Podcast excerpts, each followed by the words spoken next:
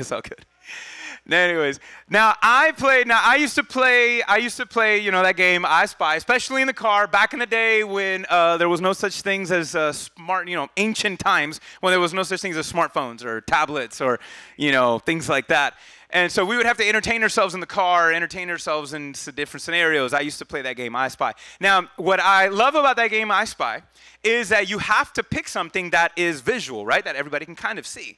Now, I want you, I want you to pause for a minute out of the things that we talked about that you all pointed out a minute ago, talking about what was red, how many of those things did you notice for the first time? How many people, if she mentioned there was a fire hydrant there, how many people actually knew there was one there? Maybe that's the first time you notice, Oh, there's a fire hydrant right there. I didn't know that. Right there. Right? Maybe how many times you ever know maybe the exit sign or that clock or different things like that. Right? And so the thing with that is that it was hidden in plain sight, but it was hard to find, right? Hidden in plain sight, but hard to find. See, that's what happens okay, when in the Bible. Because, for example, we're going to play that one more time, but you don't have to answer this one. It's okay, you don't have to play. When I read Joshua chapter 2, which is one of the books of the Bible, which we're going to look at today, when I read Joshua chapter 2, I spy with my little eye someone with great faith. I spy with my little eye someone with great faith. Now, if you read chapter 2, you can think it was like, oh, it's, it's that person, oh, it's that person, it's that person, it's that person.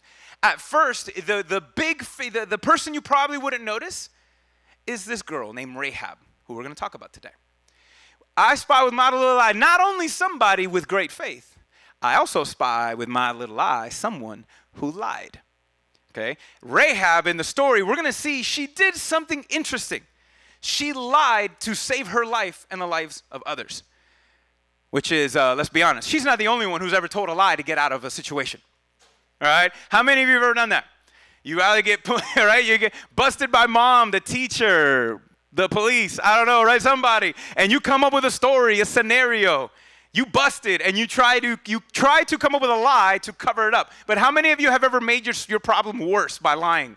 Right? You ever you lied it, made it worse, and now you got to deal with an even bigger problem, right? We've all done that. We've all done that. I've done that. You know what? My kids have done that. And the majority of the time, it doesn't it doesn't work. We see right through it. But there are there has been a rare occasion when it did work. Let me tell you one.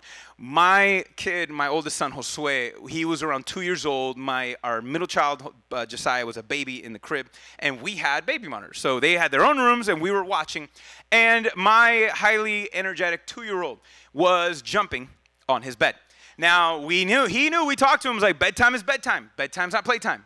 Playtime's outside, bedtime's in here. So we were trying to make sure that he got that. And so I know he's two, so we're trying to be patient. So, but this has been a streak where he had been constantly jumping and jumping and jumping, and we didn't want him to get in trouble. We didn't want him to get hurt. So Alicia, my wife, she, he is, she is watching him jumping, seeing him through the camera, through the video, jumping. She walks all the way over there, walks all the way over there, doesn't knock because uh, our kids don't lock their doors. So, no, not allowed to lock the door. So we don't lock, we just walked right in, just just opens the door and says, What are you doing? Without now, as she oh, as she opened the door, he was in mid-flight from the bed onto the floor. I mean, mid-flight. And she's just boom, busting, bam, lands. What are you doing? Without missing a beat. My kid goes back, Josue, and goes, Mom, the bed dropped me.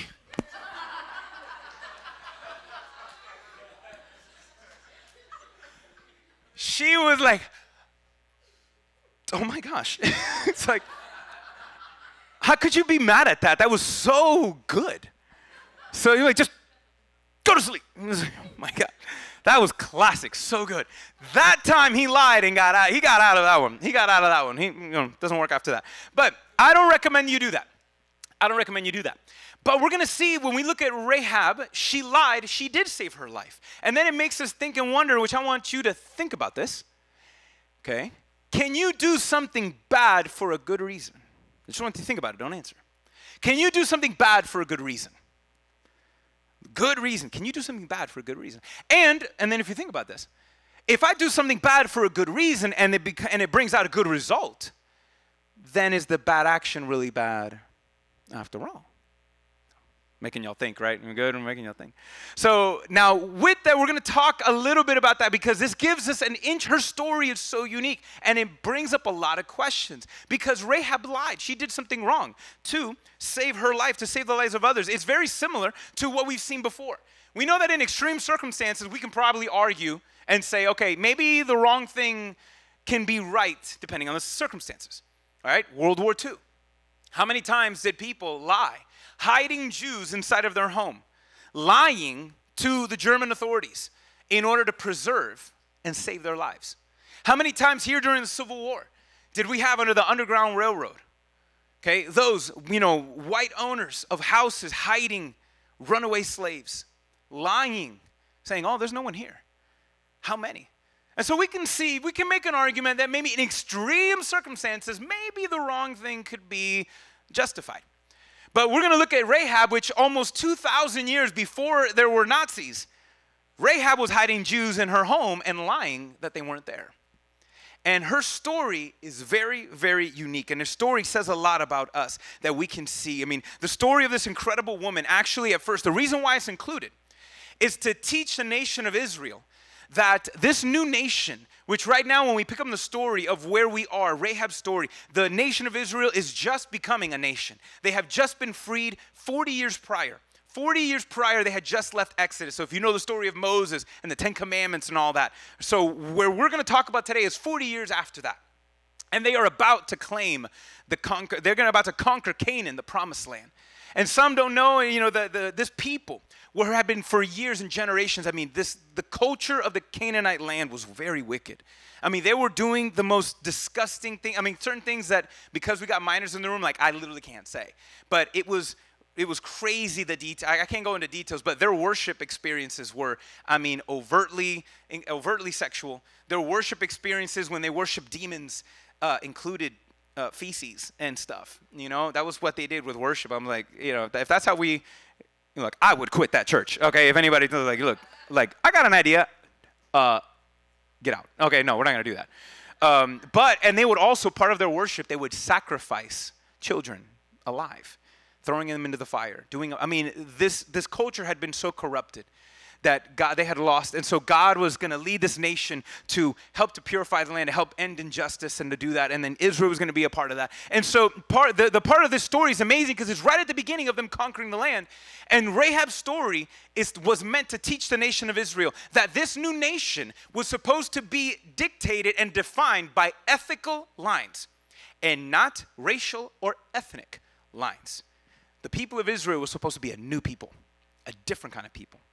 And it's important to know that because as the church, that's our legacy. We're supposed to be a different people who our church, our community, should only be defined by spiritual ethics and not ethnic or racial lines.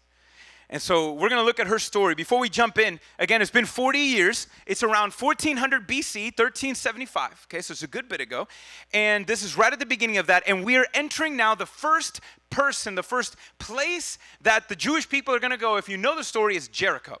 Okay, Jericho was the first city that they were going to go in beginning the conquest of the, of the, land of Canaan. And Jericho was known for one thing. If you know it, say it. What were they known for? Their walls. They were known for their walls. That was their defensive purposes. These guys had a double layer of walls. So it wasn't just one, it's like double stuffed Oreos, okay? I mean, it had two layers in there. And the first layer, the first wall that surrounded the city was 12 feet deep. 12 feet of wall. And then there was another wall, another inner wall that was there also. That was just double the layer, double defense there. I mean, it was no one had a structure, a defense structure like they did. And they were sitting pretty, sitting comfortable. Here comes the nation of Israel. Here they come about. They're knocking on the door. And so as they go there, being the first, and by the way, just so you know, because in this in the story, Jericho is destroyed. And and we there are even today archaeological evidence that proved without a shadow of a doubt, we know where that where that city is. We even see evidence of that ancient wall and how it was destroyed and burnt down in a very unique way. So it's crazy how you can Google that if you want to, finding out archaeological evidence of Jericho. It's so many, so cool things. But we're going to jump into the story, and right here's what happens. Right before we hear of Rahab, we hear of two spies. See, Jericho goes, Joshua is the commander of the nation of Israel, and Joshua sends in two spies to check out Jericho. You know, they're, they're doing recon work, okay? They're out there, they're doing recon work, seeing what, how's the scenario, what is this, what is that? And so they enter in the city, which had, uh, you know, means to go in and out. And so they were able to enter the city, and in Joshua chapter 2, we hear that they entered into the house of a harlot. Okay, other words, prostitute. Okay, like a burlesque place. This is she is a business owner. This lady is a business owner, and her business is a pleasure. Apparently, okay, that's her scenario. And so the now Israel, these two Jews enter into the house of this prostitute. Now the the Hebrew phrasing actually has a double meaning. So it either can imply they went in to mix in because there you were having a lot of foreigners, a lot of travelers, a lot of people. And, and again, just like now, modern day today, you know, there's maybe exclusive access. You know, they want to maybe protect certain VIP people. I mean, there's some disgusting, despicable people out there in the world doing things like that, super shady. And so it was a good way to be in the city and hide. So we don't know, but the, the double meaning actually was the spies either went in to mix in or they went in to sin. We don't know actually. So we don't know the intentions, the pure intentions of where they were. But here they find themselves talking to this one woman. And this one woman, Rahab, which we're to see, she happens to recognize who they are because you know what? The whole city is on high alert. They know that there's an army sitting out there and they've been hearing stories about what this people have been doing on their way from Egypt to there. They know that the Israel, the army, the Israel army, Israeli army has developed a reputation up until this point and the whole city is on high alert. And Rahab recognizes who they are. And instead of snitching, instead of telling, there is something about this opportunity that she takes. And she takes this opportunity and she hides them on her roof under these flat tiles. Oh, the roofs back then were flat. And so they were able to, they had these things that they would put to dry out. And so these flax tiles were there. And so they were able to hide them up there authorities found out. They heard oh there's jewish jewish spies in here. So they're going around. They go straight to her house. Apparently they we saw people enter into this room. Where are they? And she lies. And she tells them look i've seen them. I didn't know who they were. I've seen a strange couple come in here and they've left. Before the gate closed they already took off. If you catch them if you run out there you might catch them so she lies. And we don't know why. It's a very at, this point of the story we don't see her reasoning. But then as the men come down right before it's bedtime, right before they go to sleep, she begins and we get to see her heart. And here's what happens. Let's, let's pick up the story. And we're going to read Joshua chapter 2, verses 6 through 10. So if you don't got a Bible, I got you up here. All right, I got you today. And here's point number one is this that her faith, she did this act in faith, and her faith was based on evidence. So let's check out what is this evidence we're talking about. Joshua chapter 2, verse 6. Before the men laid down, the two spies, she came up to them on the roof and said to the men, I know that the Lord has given you the land, and that the fear of you has fallen upon us, and that all of the inhabitants of the land melt away before you. For we have heard how the Lord dried up the water of the Red Sea before you when you came out of Egypt, and what you did to the two kings of the Amorites who were beyond the Jordan, the Sihon and Og, whom you had devoted to destruction. So we see here that she has great faith. Remember, I said when you read chapter 2, I spy with my little eyes somebody with great faith and her name is Rahab. And Rahab here has this faith. She's and it's based on evidence. She knows, like, look, uh, Israel has been on a 40-year hot streak. Okay, whoever has come against them, they have not had to deal with much. And they have taken out one after another, after another, after another. And in fact, don't even sleep on Egypt. Okay, Egypt was the number one superpower in the world at that time. And in a week, in a week, God took them out. In a week, they were dismantled. And everyone's looking at these people who were former slaves and leaving the rubbles of an ancient powerhouse. And they're wondering, yo, what is up with them? And then they heard the stories of the Red Sea parting. I'm like, wait, what? Who? What is that? No one's ever seen anything like that. And then here's a ragtag group of slaves mean, that um, overnight have been a formidable army and there no one has been able to come against them. No one's been able to stand against them. And here she sees her faith is based on evidence of 40 years. And you can see what she believes. She says, I know, I know that God, we're not, our walls aren't big enough. Your, your God is bigger than our walls. And, and she didn't even have any confidence, like, nope, you, I know God has given you this place. I know God, this is, we're done. I believe it. I believe it. It's an amazing, just that faith that she has, we see. And what is her faith based on? Evidence. In fact, she even uses the word. I don't know if you read it how many times. She said, the Lord. The Lord, the Lord, the Lord did. Even that, coming from a pagan woman, uh, you know, pagan meaning she didn't worship this God. She did not know this God. Her only interaction of this God is the stories of what she has heard, the stories over the past 40 years. And by the way, that's an amazing even evidence of, we can see some evidence of that as well, of everything happened in Egypt really happened because it became, even 40 years later, you could have refuted some of this, but no, she knew because it had happened, it had been told, told there. And so she had this faith, assurance based on evidence. My town's in trouble. My town's in trouble. And look what she says in verse 4. Now, so we see that her faith is based on evidence, but then also her faith is based in confidence. Look at, look at what she says next in verse 11. She says this And as soon as we heard it, as soon as we heard all that you guys had done, as soon as we heard what you did to those Amorite kings and those other people who weren't uh, too shabby, when we heard of all that you were doing, when we heard that you were at our doorstep and that we were next, okay? As soon as we heard it, our hearts melted and there was no spirit left in any man because of you. There's no hope. Everybody's panicking. And what she says that for who?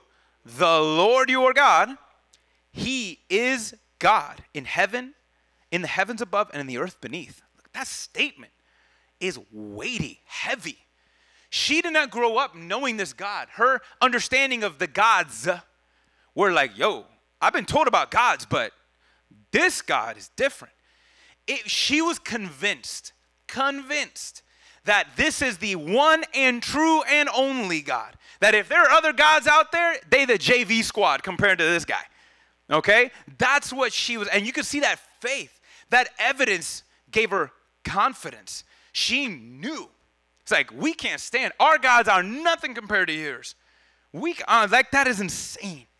In fact, there, I'm going to read you a, a, different verse. I don't have it on the screen. I'm just going to read it to you here.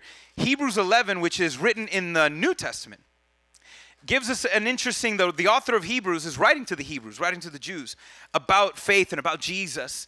And Rahab, this a moment here, that declaration and her example up until this point is a great definition of what the author in Hebrews talks and says about faith. I'm just going to read one verse. Hebrews 11, 1 says, Now faith is the assurance of things hoped for the conviction of things not seen.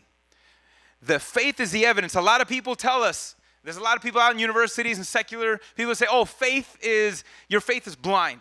You know, faith in a God is blind. Listen, no, we all live by faith. We all live by faith. You know how? Because you were sitting in a chair. You sat in a chair. You, you didn't like test it out. You want like, wait, maybe I don't know. You know let, me put, let me put one cheek first to see if I can slide the whole thing. Okay, you flat sat in the chair because you had faith that that chair was going to hold you up.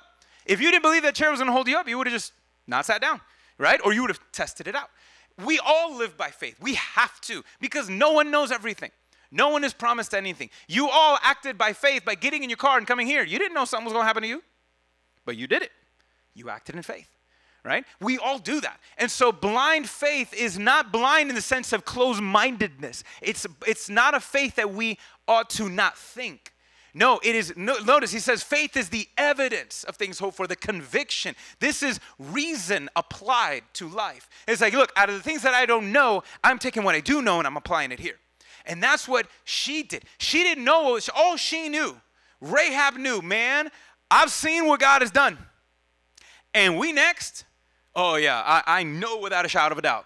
I, I, she was convinced that this wasn't this was going to be uh, a bloodbath. Okay, she was convinced that there was going to be no way for her and for these people to survive this God. She was convinced due to the evidence. But not only that, we see that her faith was not only based on evidence, her faith was based in confidence. Her, ba- her faith was also based in kindness. Look at what she's, look at the next part. We're going to end her little story here. We're going to read 11, uh, 12, and 14, and verse 21. We're going to skip. Now then, she tells him, after making that declaration of faith, she says, Now then, please swear, please swear to me by the Lord that I have dealt kindly with you. You also deal kindly with my father's house and give me assurance. How did she treat them kindly? She saved their lives. They were out there, authorities looking for them. They would have killed them, tortured them. She lied to save their lives. And so here she says, Be kind to me as I've been kind to you. Verse 13 that you will save alive my father and my mother, my brothers and sisters, and all who belong to them, and deliver our lives. And then the two spies, the men, said to her, Our lives for your lives, even unto death. Pretty much saying, All right, yep, bet we got this. You know, your life for my life. I promise we're gonna we're gonna do this. We'll keep our end of the deal. If you do not tell this business of ours, then the Lord will give us the land, and we will deal kindly and faithfully with you. Listen, she was being kind to these people. And also, I want you to know that this kindness was courageous. Because if her family, notice she's not just trying to save her skin, she's trying to save her family. And if any one of her family knew, and they probably were there in the room, they probably had heard, she probably had discussions. If any one of those family had snitched, right? Her snitched, exposed the plot, they're in trouble. They're all in trouble. Whole family, Rahab too. Rahab showed great courage because if any other person, another employee, another person walking in and out, overheard the conversation, saw what was going on, they could have, again, snitched and she could have gotten in trouble. But she showed great courage, yeah, and that caused her to be kind. And all she said was, Can you be kind to us? Save us because she believed that God was going to do, they were going to do what they were going to do. The rest of the story, before I read 21, what happens is, is that Rahab takes a scarlet red cord, she drops it off of her window. So we know that she is living, her house is built in to the side wall. So think of an apartment complex like today. But her house was built in that 12 thick, you know, foot thick wall there. She op- they opens up the door, lets them out. And again, even the courage of that, anybody could have seen. Maybe, I don't know, maybe some people could have thought, that was like the VIPX, I was like, yo, who's coming out of Rahab's house? I was like, mm, oh, don't look, you know, no one looks like that. So I don't know, maybe, maybe people got used to that. I don't know. But she lets them out with a red scarlet cord. They take off, they hide, they tell Joshua, the commander, what had happened, and they come up with a plan. And here, verse 21, and here's what uh, she says to them once again before they leave. says, according to your word, so be it. It's like as they're, uh, as they're way down, like, remember, you guys promised, I was kind to you, I saved your life. Can you save ours? Save ours. She was desperate. She knew that they were going to die that there was no one that was going to stand against this God and that their city was condemned. So she says, According to your word, so be it. And then she sent them away and they departed. And she tied the scarlet red cord to her window. Not only did she do this, but then she left a cord hanging from the window because the cord was supposed to be a sign. The cord was as the nation, as the army would come in, they knew, and Joshua knew, told the army, the window that has a red cord, save them because, you know, we're going to protect them. Save them. The window with the red cord. The window with the red cord. Save them. So it was a sign. And then that had to take courage and faith. I'm like, Rahab, why you got a cord hanging outside your window like that for? You know? I don't know. Maybe she kept on lying, making up excuses for one thing or another. How are you going to explain that? That's not normal, you know? And so we don't know what the scenario is. All we know is that she left that cord in faith, seeing that she believed that God was going to protect. This almost sounds very similar to in Egypt when God told them all the doorposts had to be covered with blood. And the angel of death, as it would pass over, any doorpost covered with blood would be spared. And here we have a red, blood red cord standing out of a window. And if she, as long as she had that red cord out there, that was a sign of faith. And she would be spared. So that's, the, that's how that story goes. Now, if you read the story, which we're not going to continue on, you read the story, we know that Israel shows up great, you know, they, they, they shout and they do this crazy battle cry, and then the Holy Spirit comes in and squashes this 12 foot thick, deep wall, whatever they had, like if it was toothpicks, okay? And we have archaeological evidence that sees and how we can actually see how the wall had fallen. It's crazy how the technology we have right now.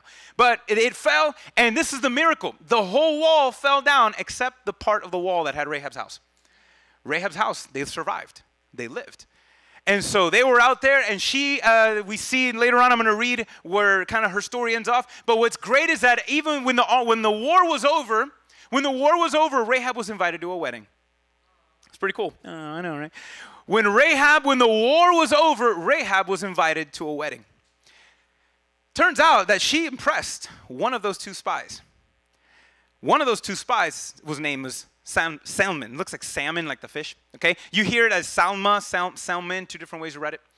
Uh, he was impressed by this lady. He marries Rahab. One, uh, one of the two spies, one of the two spies decides to marry Rahab. Now, even I want you to think of this because uh, a prostitute is not a virgin. Let's, can we, right, we safe on that? We all good with that, right? Prostitute's not a virgin. Back in that day, your virginity was valuable. No man wanted you if you weren't a virgin. So for this man, for this man to say, I want you, was I'm willing to look past your past. I'm willing to extend grace to you. I'm not going to count that against you.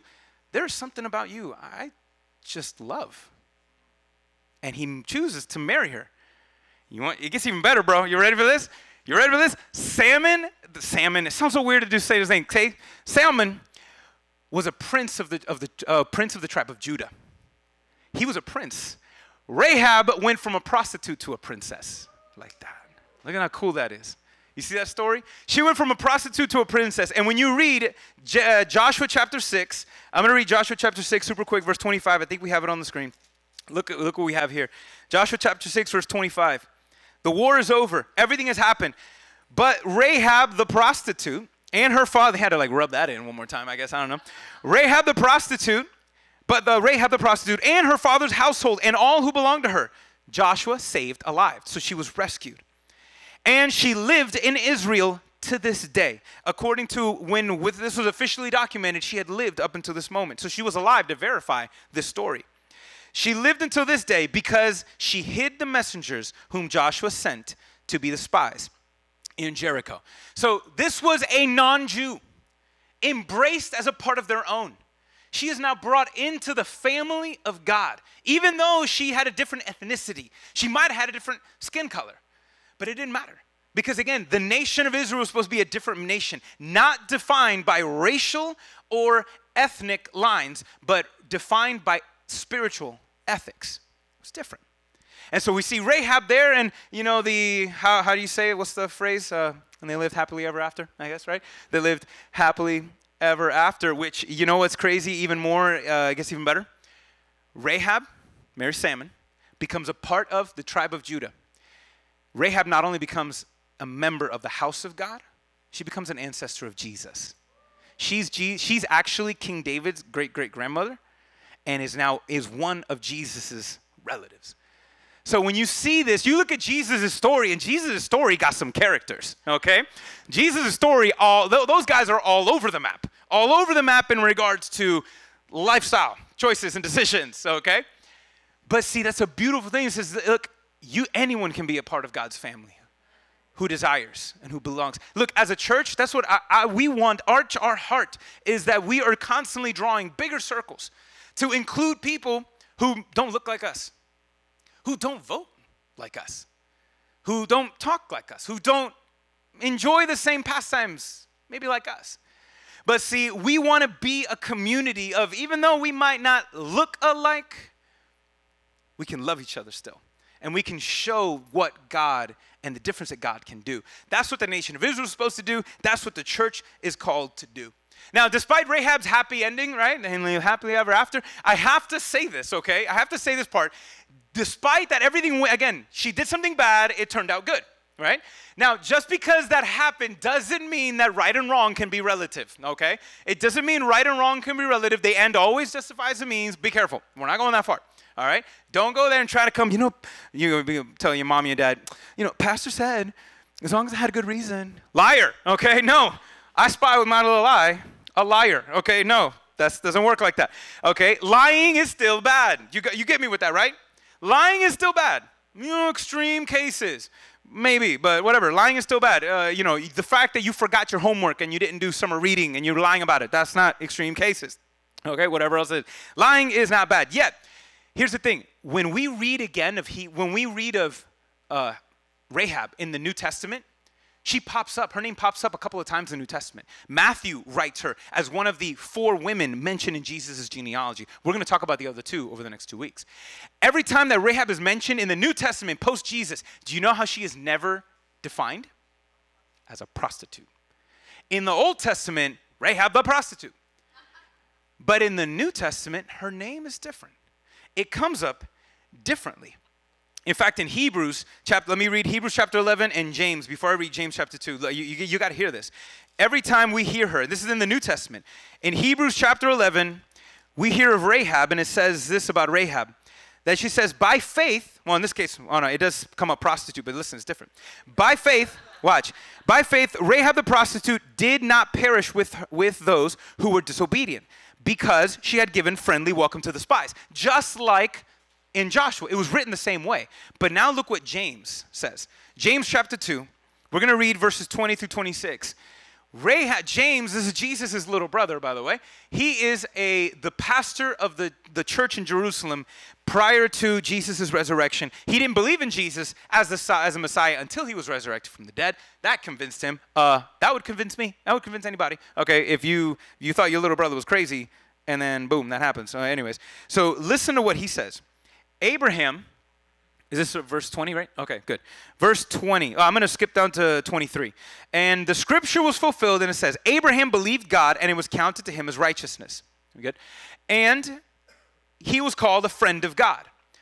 You see, uh, you see that a person is justified by works and not by faith alone. So if you have faith, it's going to come out in your works. If you have faith in God, it's going to come out in your actions. This is not, and what we James makes a big deal that listen, you cannot work to be saved. You can't earn your salvation. You cannot save yourself. But if you are saved, your life ought to be different. You ought to see it in your life. And now look what he says here. You see that a person is justified by works and not by faith. And in the same way, we see that Rahab the prostitute, I got to make that correction. My fault on the whole thing not mentioning. I got a little carried away. So, anyways, moving on. But check this out though. Ready? And in the same way, Rahab the prostitute was justified. She was justified by her works when she received the messengers and sent them out by another way. For as the body apart from the spirit is dead, so also faith apart from the works is dead. So here James is talking and giving us an example of this thing, saying, listen, when you have faith, you're saving, you are saved by faith, but a faith that's not alone. Your faith plays out in your life. Now, this is where I got carried away. I made one mistake. Yes, her title was brought up. Do you know what was not brought up? This is what I made it say. Her lie. You know, her lie. How did, how did Hebrews and James describe? She hid them. They didn't say she lied and hid them. So the lie was omitted. Why? Because in faith, at this point, God had forgiven her. God had that lie that she made, that mistake that she made, it's not brought up ever again. It's in the past. God handled it, God forgave it. And so when we see this, we see this amazing story, and, and her story can be our story. When we are saved by grace through faith, that faith ought to be played out in works. In fact, Rahab's whole story is an Old Testament example of a New Testament reality. I did this is um, I, I love that. I did this last week, and I don't know why I felt compelled to do it again. So I'm just going to read this because I don't want to mess it up again. So here we go. Ready? Rahab could not save herself or her family, so she trusted in Joshua. We cannot save ourselves, so we must trust in Jesus. By the way, I don't know if you know, but in the Hebrew word, Joshua is the same way that you say Jesus. It's written the same ways, Yeshua. So Joshua is also, you can also say it, he's a type of Jesus. So she could not save herself. She trusted in Joshua. We can't save ourselves. We have to trust in Jesus. Rahab hung a crimson red cord in faith so that she would be saved. Jesus hung on a cross, shedding his scarlet red blood so that we could be saved. Rahab's kindness led her to salvation. Jesus' kindness leads us to salvation through repentance. Rahab believed because of evidence, and we have the evidence of Jesus' resurrection that can fuel our faith. Rahab was confident in the Lord's character. That's why she was able to compel. If she didn't feel confident in this God, she would not have said, Have mercy. There was something about this God, though ruthless, there was something that was compassionate about him. Rahab was, uh, she was confident in the Lord's character. We can be confident in Jesus' character. Rahab's lie saved her life from destruction. Yet Jesus' life saves us from the lies of the enemy that caused destruction. By faith, Joshua, by faith in Joshua, Rahab went from a prostitute to a princess. By faith in Jesus, we go from enemies of God to princes and princes, daughters and sons, sons and daughters of God. Salmon, that dude, a prince of Judah, saw past Rahab's past and chose to love her for the rest of her life. And Jesus, the Prince of Peace and the Lion of the tribe of Judah, is able to see past our past, choosing to forgive and love those who trust in Him for the rest of their lives. It's amazing. See, that's our God. That's our God. We see how many of you would ever read Rahab and not thought of Jesus? Look at it, it was right there, hidden in plain sight, but it was there. There was Jesus in Rahab's story, telling us, and her story can be our story. In fact, it is our story. See, Rahab knew. Rahab knew my city is condemned. It deserves the wrath of God, and the wrath of God is coming. And she knew she needed to be saved, and she could not save herself. She did not trust in how big her walls was. Listen, the same way we have to realize that this world is condemned because of sin because of wickedness, God has to and will, part of his plan, recreate what he created for a purpose and a reason. In fact, I'm, I'm, even thinking about praying about doing a sermon on that, a series on that maybe next year about just processing that, why it had to be this way. But there is. And for God, he had a reason. He's recreating the world, and, it, and this world is gonna be condemned.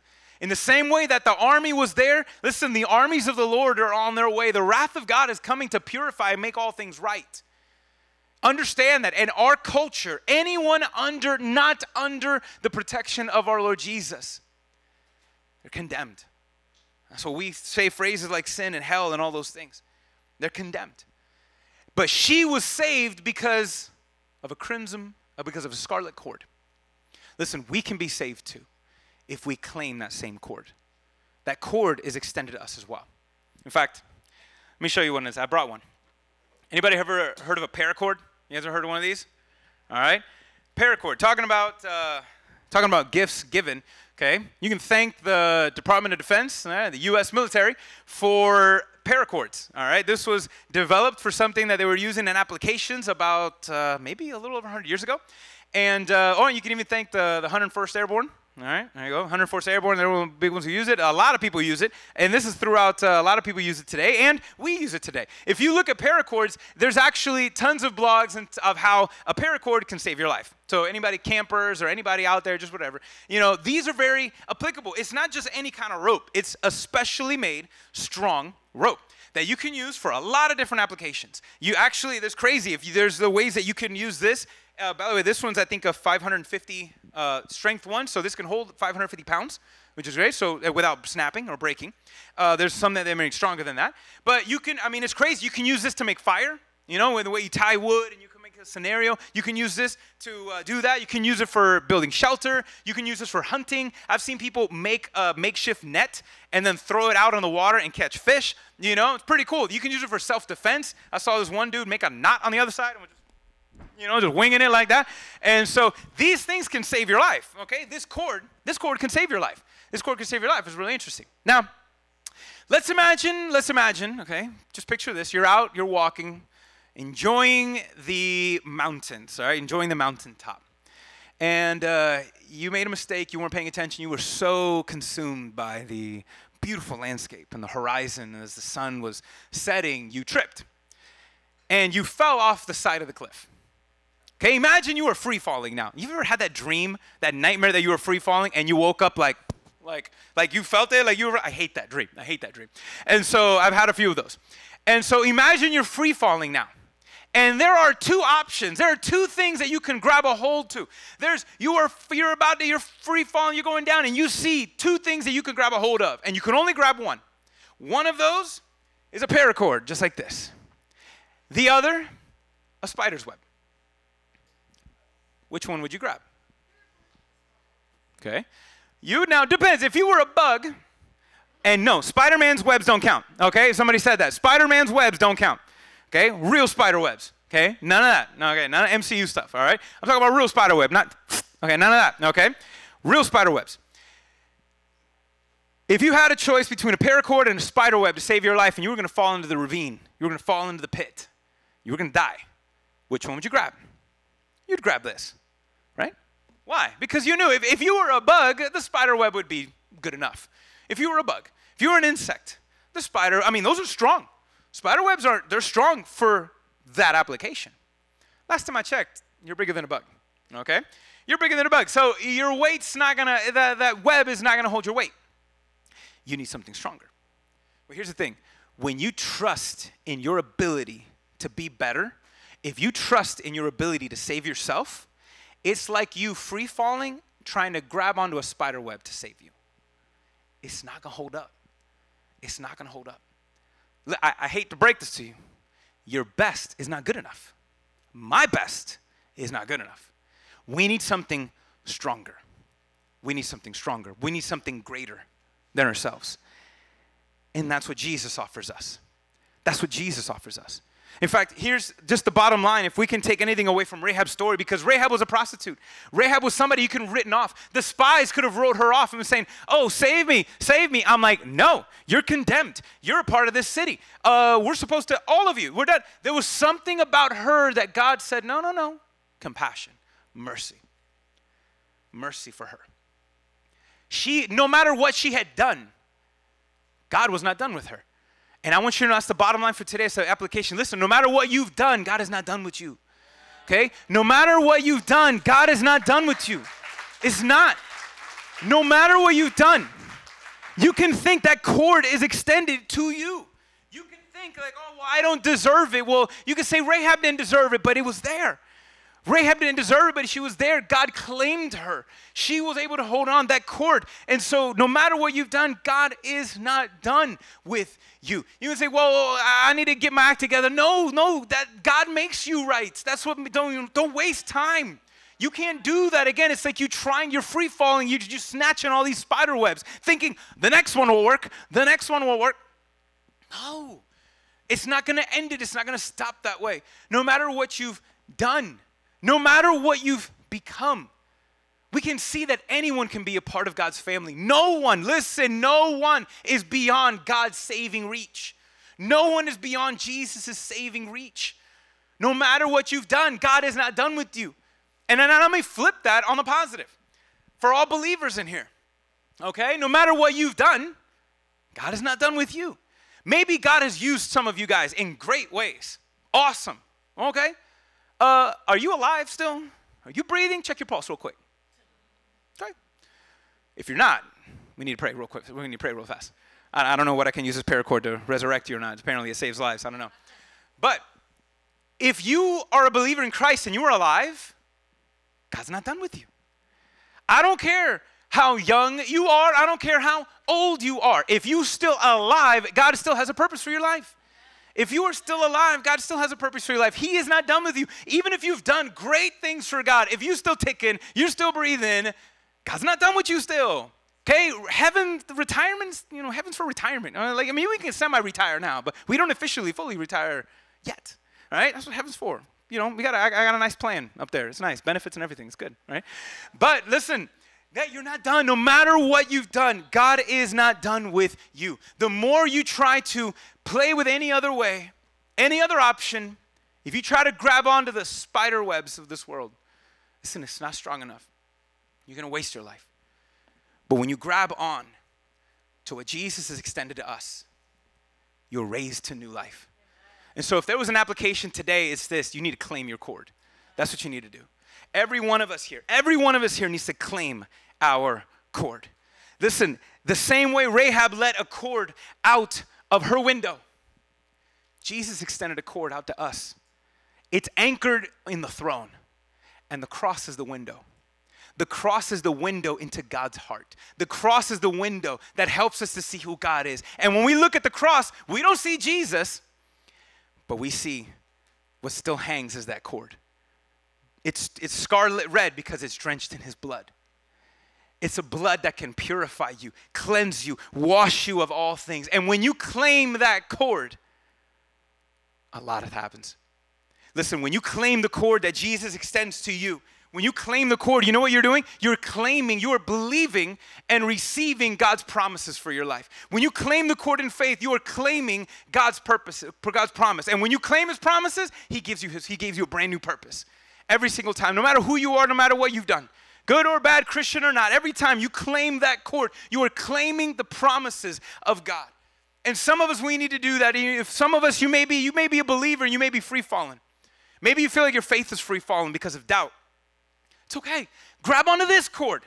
Grab onto the cord that is still there. The same Jesus is reaching out to you. If you feel like your faith is falling through doubt, claim your cord.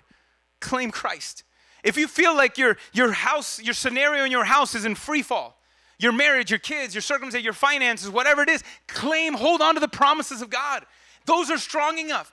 God is strong enough. God is big enough. Hold on to your promises. If you see someone of your, you know, one of your family or someone you care about that they're living and they're in a death spiral that they can't break free, claim God's promises for their lives. Claim your cord. This is God has extended it. He's purchased it. He's placed it out there for your reach. All you have to do is claim it. Hold on to His promises for you. No matter what you've done, that doesn't disqualify it. But what you do have to do is claim your cord.